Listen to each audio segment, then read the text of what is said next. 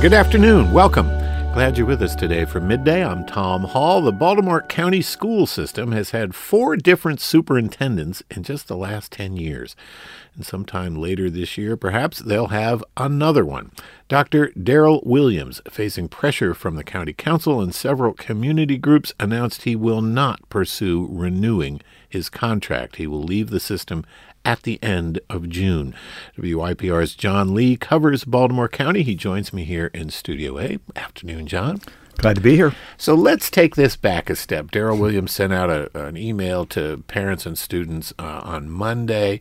Um, but let let's let's go back. Uh, we had a guy named Joe Hairston who was the superintendent for 12 years, mm-hmm. and then there's been turnover uh, and churn in that very important position kind of ever since.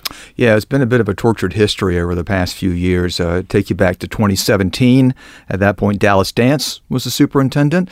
Uh, he resigned and then he was indicted and convicted on four counts of perjury, went to jail for four months. He basically lied about some outside consulting money that he was making. So he was gone, and then enter Verletta White, who had been the chief academic officer for the Baltimore County Schools. Uh, she was the interim superintendent, and she made it clear she wanted the gig permanently. Uh, but she had her issues too, ethics problems too. She had been doing some outside consulting work. She'd made some money. She didn't report it. She said she was just confused by the paperwork, and she she uh, she updated her paperwork, and she had a lot of support within the system. She had been with the county schools for decades. She actually had been a kid in the county schools, so she had a lot of support. But she also had um, a, a, number of members of the school board who basically wanted to leave the Dallas Dance era, including her, behind. And so it was a very contentious uh, month, some months there. Uh, before, and what actually happened was the school board did vote to give her the job permanently, and then uh, I think it's an unprecedented move. The the Secretary of Education came in and stopped Miss White from getting that job. She yeah, had the we talked about that a lot. yeah, we did. Taking I, it back. I interviewed Verletta White many times, and all of a sudden, you know, a Republican administration, yeah. which is supposed to be very committed to local control, uh, kind of sort of not committed in this case. Yeah, that's, that's right. And so she was barred from getting that job because because Karen Salmon, uh, Secretary of Education, intervened. And so, but she stayed on for yet another year as the interim superintendent. But the board makeup at that time, the majority did not want her to get the job, uh, despite the support she had uh, within the school system.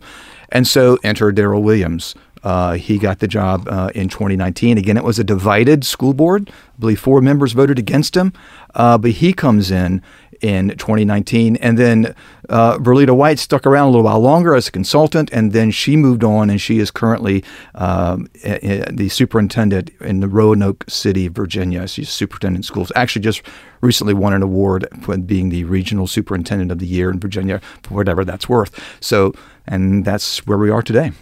John Lee covers WYP for WYPR Baltimore County, and when it happened, uh, you know, there was a deadline for uh, Dr. Williams to decide whether he wanted to enter into negotiations about mm-hmm. a new contract. Um, his contract ends in June. He will stay here and fulfill that contract, so he won't leave until the end of June. But there were a number of groups and a number of entities who lined up against him, calling for his resignation, including members of the Baltimore County Council. That's right. Take you back to last year. I interviewed Dr. Williams last year, and I asked him, I said, you know, do you, do you want the job for another four years? And he told me then he did. So he clearly wanted to stay. Uh, but then he ran into a real buzzsaw at the county council. Uh, county council, they tend to be a pretty laid back bunch. They don't give people too hard of a time, but they really roughed up Superintendent Williams. And what really really got their goat was the uh, delayed, sometimes not showing up school buses issues from last year. They their cell phones were just blowing up from constituents who were angry because not only were their buses for their kids not showing up, they weren't getting any kind of word from the school system about, well, where are they? When can we expect them? It really added a lot of turmoil to the school to the school year last year. And so when Dr. Williams went before the council, they made it very clear that they were unhappy with them. And even though the council has zero say in who the superintendent of schools is, they really have no say at all five out of seven members wrote signed this letter basically asking the school board to conduct a nationwide search uh, for a superintendent. They would couch it to say, hey, you could do a nationwide search, and maybe Darryl Williams turns out to be the best guy and he stays, but we want you to do a nationwide search. My understanding is that Superintendent Williams had made it clear to people that if there was a nationwide search, there was going to be a nationwide search, he wasn't interested in being part of that. What about the county executive, Johnny Olszewski? Mm-hmm. I mean, he also has zero to do with uh, the selection of a school superintendent, um, you know, on paper. Uh, but obviously, his feelings of the matter would be taken into account by the school board, one would assume, and, and you know parents would look to him for leadership in this regard, just like they would look to him for leadership in every regard. Um, what's your sense of Dr. Olszewski, or yeah, he is Dr. Olszewski's yeah. uh, relationship with Dr. Williams? Well, uh, I've covered uh, the county executive uh, fairly closely over the last four plus years. Uh, I can tell you I've seen him lose his cool publicly a couple of times, uh, and in both cases, it was over the school superintendent, over Dr. Williams.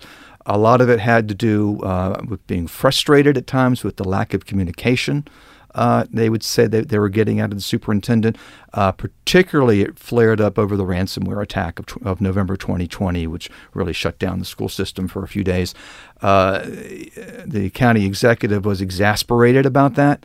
Uh, he wrote a, I remember him firing off a letter to the superintendent. Um, just really angry, and which is for Johnny Olszewski is unusual.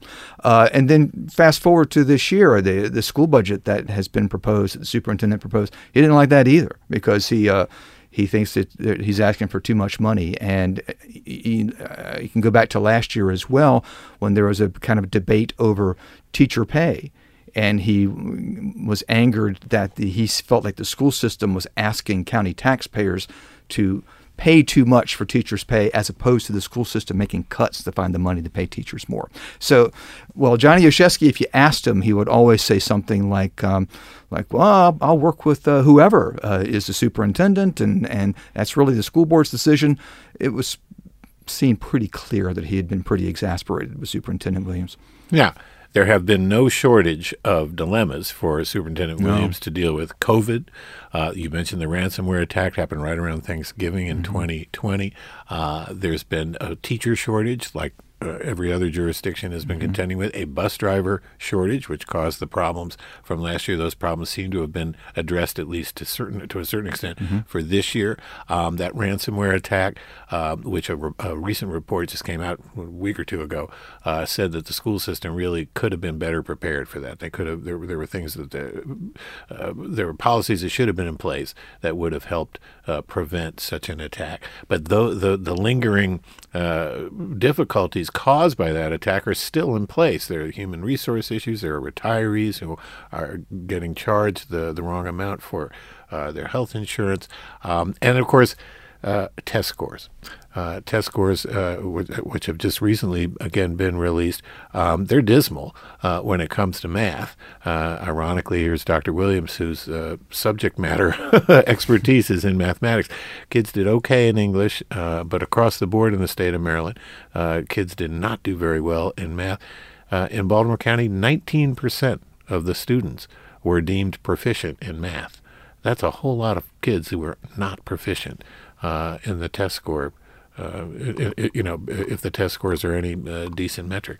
So he had a lot of stuff going on, uh, and it sounds like he had very few um, allies. Yeah, and, and the supporters that he, he does have and did have, they point to that. They say, look, the guy, is, this is his first job as school superintendent. He came from Montgomery County. And so he, he takes over in July of 2019, and then boom, COVID hits in March of 2020. And then, not to sound like John Madden doing play by play, but boom, in, uh, in November of 2020, you get, you get the ransomware attack. And so that was a lot for any superintendent, uh, much less someone who was really just learning the job. And so there was certainly a sentiment out there from some who said, look, Let's give him another four years. You know, this has been a rough four years for anybody. He hasn't really been able to show what he can do. Let's give him another four years. But they were certainly drowned out by the by the other side. And it was interesting, Tom, that the the way this unfolded this week on the school board had a meeting coming up this past Tuesday night, and so it seemed like it was possible that something was going to come to a head then. That either they were going to call for a nationwide search, or maybe Superintendent Williams was going to be offered another contract. Who knows? So I started calling people on Monday morning, members of the school board, people in the administration, and everyone I talked to at that point seemed to not know what was going to happen. Uh, but at the same time, there almost felt like a I don't know if orchestrated is the right word, but a lot was happening that Monday morning. You had a letter from the from the Randallstown NAACP that went out, out call, calling for his removal. You had the former head of the principals union doing the same also on Monday morning.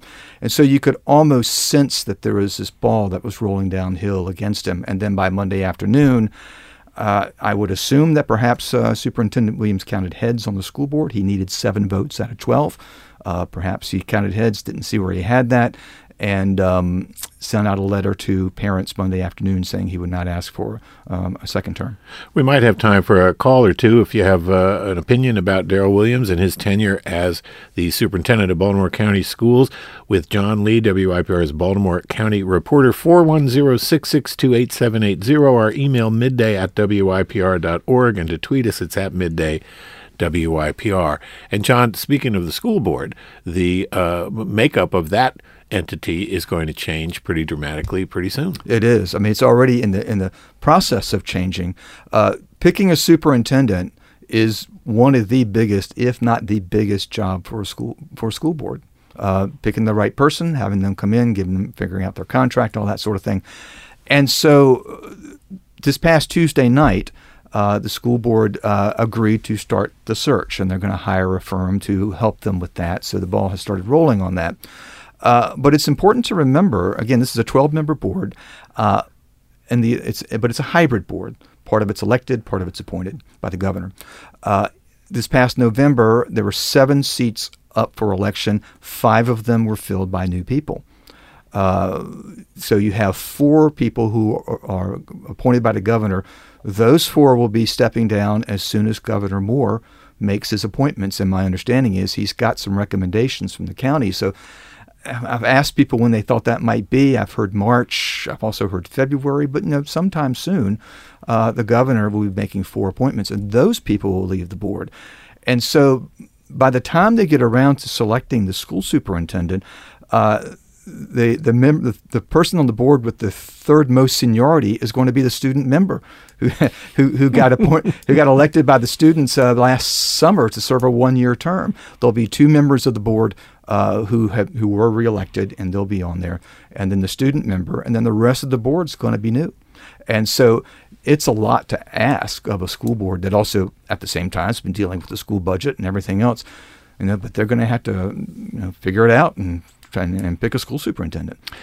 One of the uh, lessons that the next school superintendent may take from the Darryl Williams tenure of the last four years is uh, leadership style mm-hmm. because his leadership style, Dr. Williams, um, was criticized from a number of different quarters. Uh, was described as brusque and uh, uh you know uh, diminishing to to uh, people who reported to him.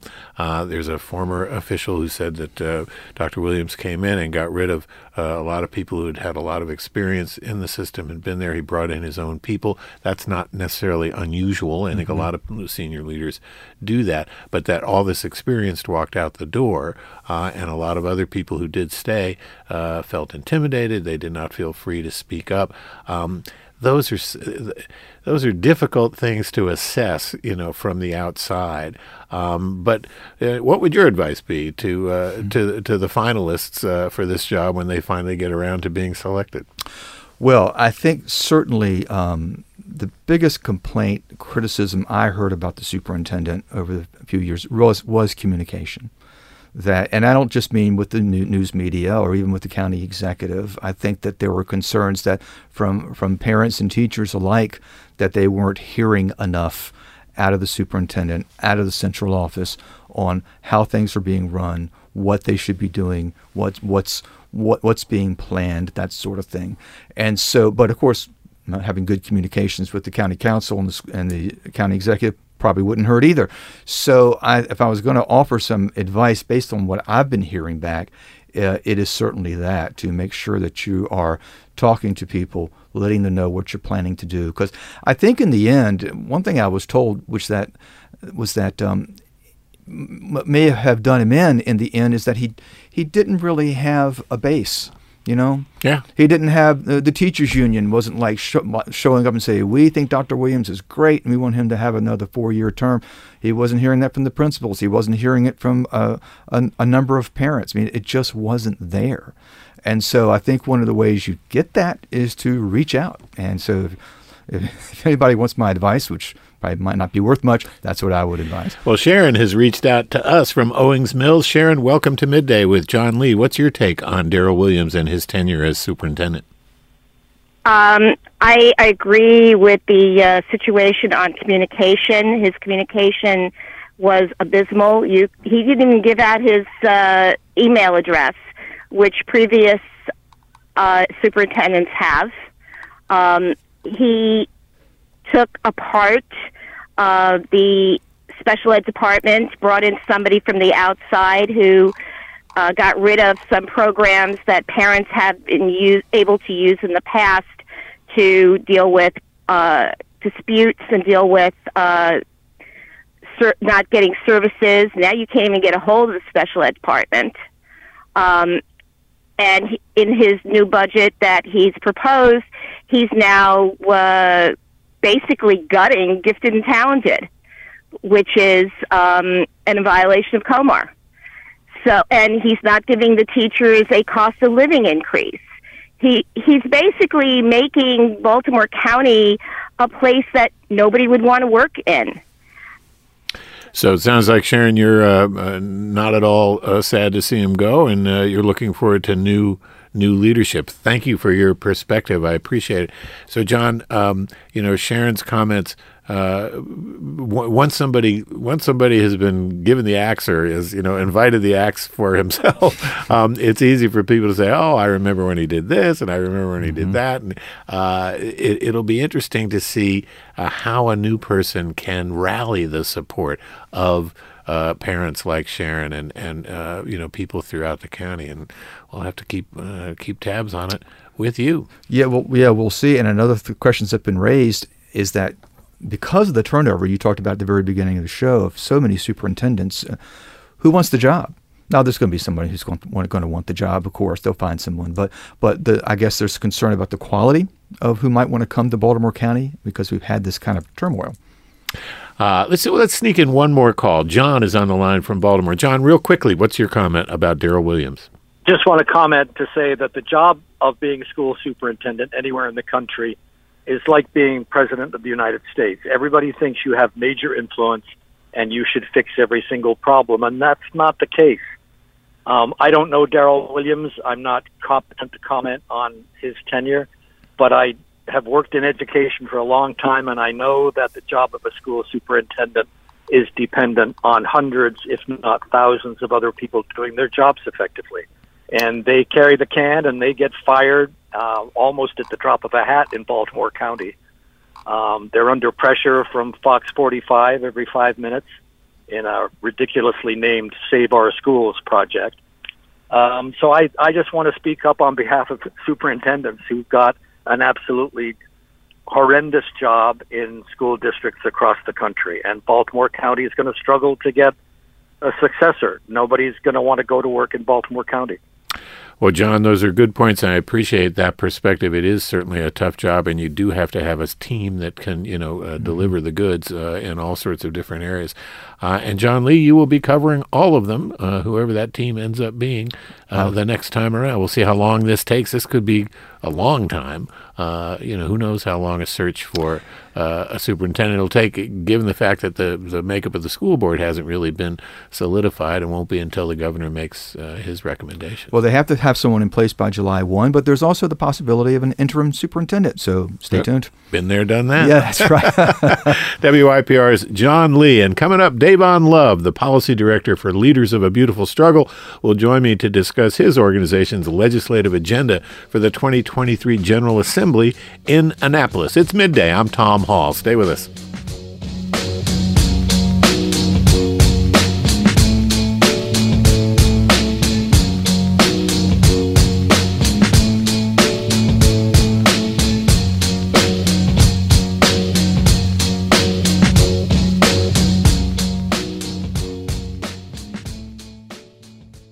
You're listening to Baltimore's NPR News Station, 881 WYPR.